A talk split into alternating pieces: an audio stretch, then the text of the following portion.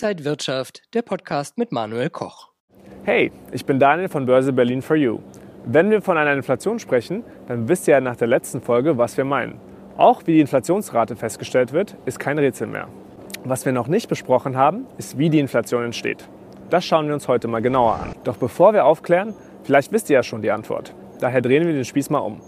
Wie kommt es eigentlich zu einer Inflation? Unterschiedliche Gründe. Also einer kann sein, dass ähm, Menschen Inflation erwarten. Das heißt, sie, sie lassen ihre Preise automatisch steigen. Der Bäcker erwartet, dass morgen das Geld weniger wert ist und hebt heute schon die Preise an. Unter anderem mit äh, eben Ukraine-Krieg hat es ja angefangen und äh, mit Russland die Sanktionen. Durch Wertsteigerungen, durch höhere Löhne wird sie dann auch, weil das ja viele fordern, eigentlich weiter Antriebe, weil dann mehr Geld im Umlauf ist.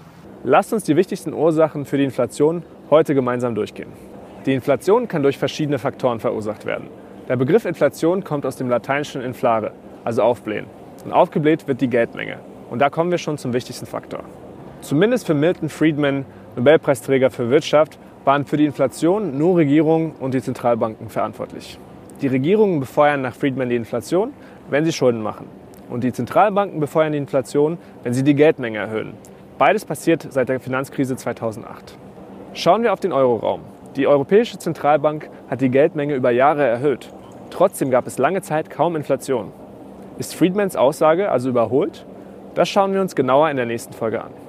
Die Wirkung der erhöhten Geldmenge auf die Preise zeigt sich in der nachfragebedingten Inflation.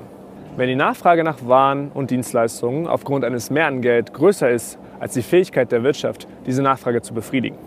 Was knapp ist, wird teurer. Die angebotsseitige Inflation oder Kostendruckinflation entsteht, wenn die Produktionskosten zum Beispiel durch höhere Löhne oder Rohstoffpreise steigen. Diese Kosten werden dann an Verbraucher in Form höherer Preise weitergegeben. Auch die Abwertung der Währung eines Landes, beispielsweise gegenüber dem US-Dollar, sorgt für Inflation.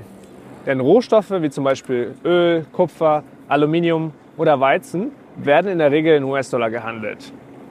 Wertet der Euro also gegenüber dem US-Dollar ab, muss ich für einen Dollar mehr Euros bezahlen. Deshalb wird der Import dieser Rohstoffe für Unternehmen im EU-Raum teurer und daher auch die Produktionskosten. Die Preise steigen. Wir hatten ja schon mal über die kostenseitige Inflation gesprochen. Wäre es daher nicht fair, Lohnzuwächse direkt an die Inflationsrate zu koppeln? Wirtschaftsexperten raten davon ab und warnen vor einer Lohnpreisspirale. Denn höhere Löhne bedeuten für Unternehmen steigende Kosten, die wiederum in Form von Preiserhöhungen an Konsumenten weitergegeben werden. Damit sind wir wieder bei der kostenseitigen Inflation. Die Löhne werden entsprechend erhöht. Ein Teufelskreis.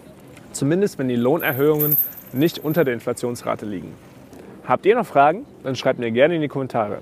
Beim nächsten Mal gucken wir uns an, welche Rolle die Geldpolitik der EZB bei der Inflation spielt. Bis dann. Ciao, ciao.